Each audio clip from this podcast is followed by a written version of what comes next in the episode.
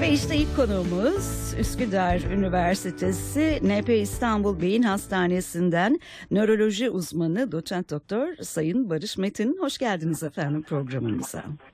Ee, hoş bulduk, iyi yayınlar diliyorum. Teşekkür ediyoruz. Ee, efendim uyku apnesini konuşalım istedik bugün e, biraz ayrıntılı Evet. olarak. Öncelikle tanımlayalım mı? Uyku apnesi nedir acaba? Ee, uyku apnesi, e, uykuda bir e, solunum bozukluğu e, olması durumunu e, tanımlıyor. E, uyku apnesi olan bireylerde gece boyunca e, solunum durmaları meydana geliyor. Evet. E, bunlar e, hastalığın şiddetine göre değişen sayılarda olabilir. E, bizim için saatteki e, durma sayısı önemli. Yani şiddetini belirlemek için onu kullanıyoruz. E, bu insanlar, bu bireyler işte gece boyunca e, soluk alıp verirken tıkanmalar yaşıyorlar. Bunları kendileri genellikle fark etmiyorlar. Yakınları e, genellikle söylüyorlar. İşte yakınmaları mesela senin gece nefesin duruyor. E, tıkanıyorsun. İşte solunumun e, duruyor sonra tekrar başlıyor. E, soluk alıp vermekte zorlanıyorsun e, gibi e, şeyler söylüyorlar. E, kendilerinin başka sıkıntıları oluyor. Mesela ne gibi? E, işte gece e, şey e, fazla uyanma. Sürekli uyanıp tuvalete kalkma. Ondan sonra sabah baş ağrısıyla uyanma. Ee, sonra e, gün içerisinde aşırı yorgunluk, kendini halsiz bitkin hissetme, e, uyuyakalma. Özellikle işte e, bir iş yaparken, e, iş sırasında e, bir şey okurken uyuyakalma. Kendilerinin bu tip yakınmaları oluyor. E, bir de tabii gece aşırı horlama oluyor bu bireylerde. E, çok yüksek sesli horlama. Yani Şimdi horlama aslında kendi başına e, şey e, bir hastalık değil. Birçok insan horlar. Eğer bir eşlik eden solunum bozukluğu yoksa horlamaya e, bu sadece yakınının e, şikayeti şeklinde e, geliyor. E, ama uyku apnesi olan bireyler genellikle çok gürültülü horlarlar. Mesela yan odadan duyulur horlamaları. Evet. E, Evet. böyle böyle yüksek sesle bir horlamayla karşılaşırız ve arada da horlamalar böyle e, çok yüksek sesli horlama durma sonra tekrar yüksek sesle horlama şeklinde devam eder efendim. Hı hı. Evet daha çok yakınlar fark ediyor bu durumu. Ee, Evet evet ama yakınlar daha çok fark ediyor. İnsanın yaşam kalitesini çok düşürüyor. Yaş- e, kaliteli uyku uyuyamamak. Bununla birlikte nelere yol açıyor acaba uyku apnesi yaşıyor olmak? Bu hastalığa Evet. sahip olmak. Evet. Ee, yani bütün şimdi uyku bizim için hayati bir e, süreç. Yani gece e, uyumamız e, sayesinde gündüz e, işlevsel olabiliyoruz. Eğer gece uykumuzu doğru dürüst alamazsak e, aslında e, gün içerisindeki e, zihinsel işlevlerimizden metabolik işlevlerimize kadar her şeyimiz bozuluyor Hı hı. Örnek vermek gerekirse bizim uyku apnesi olan bireylerde en çok karşılaştığımız durum e, dikkat konsantrasyon problemleri. Evet. Gün içerisinde sürekli uyuklama. Hatta işte bazı hastalarımız depresyon diye uzun süre tedavi edilmiş oluyor. Çünkü kendilerini çok kötü hissediyorlar.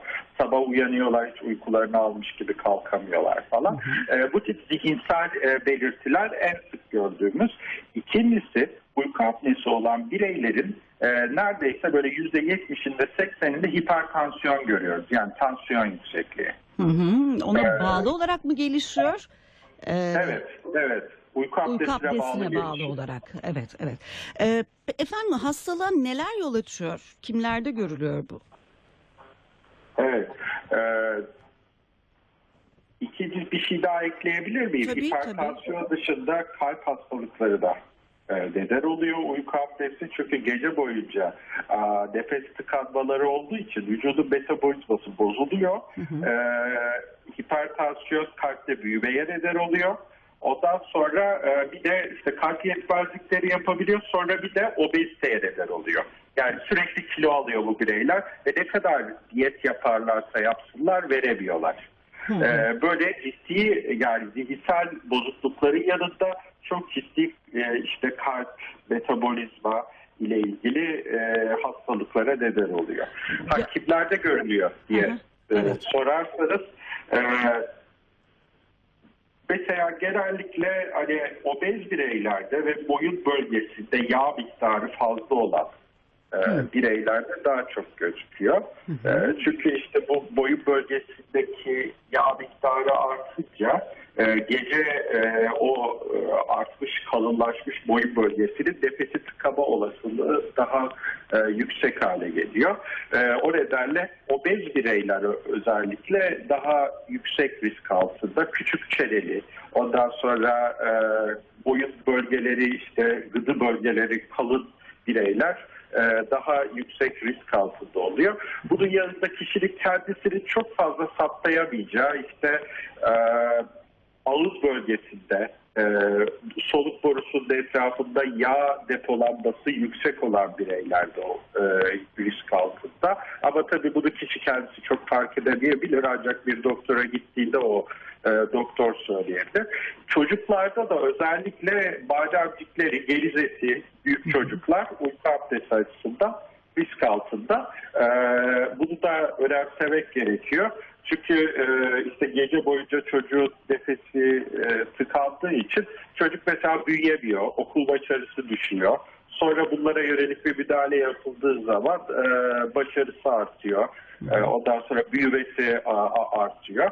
E, çocuklarda da bu bademcik artık gelizesi gibi durumları ihbar etmemek gerekiyor. Her yaşta görülebiliyor anladığım kadarıyla. Yoğunlaştığı bir yaş var mı ve e, cinsiyetin bir önemi var mı? Evet. e, ya bir çocuklarda görülüyor. İşte okul çağındaki özellikle ilkokul çağındaki çocuklarda bu e, şey dolayısıyla işte geliresi, bademcikler. E, ikincisi de işte 50 yaşından sonra e, artmaya başlıyor. E, erkeklerde biraz daha sık e, kadınlara göre. E, erkekler biraz daha fazla risk altında. Ama tabii kadınlarda da eğer böyle boyun bölgesinde kalınlaşma, obezite varsa onlar da risk altına giriyor. Tanı nasıl konuluyor acaba Hüseyin Hocam? E, Şimdi e, işte uyku sorunuyla geliyor hastalarımız bize genellikle.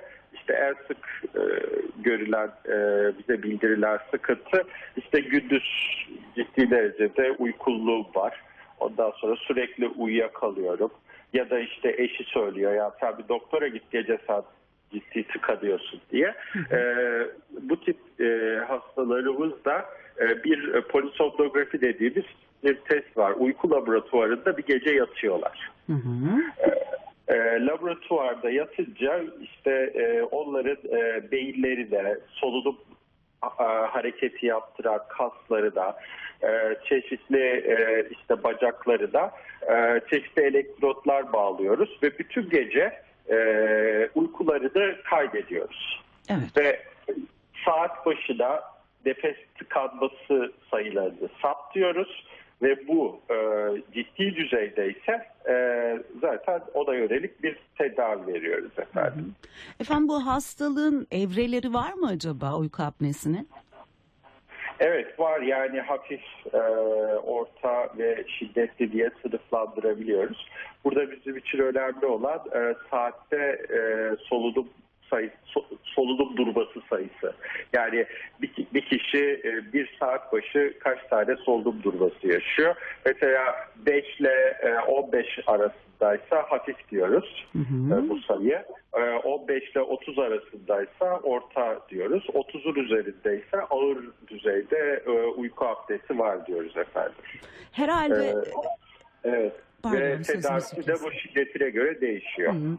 Peki hafif olduğunda e, teşhis edilmesi zorlaşıyor mu acaba ya da bu şikayetle e, hastaların e, sizlere başvurmasında belki sıkıntı oluyordur. Ağırlaşmasını mı bekliyorlar?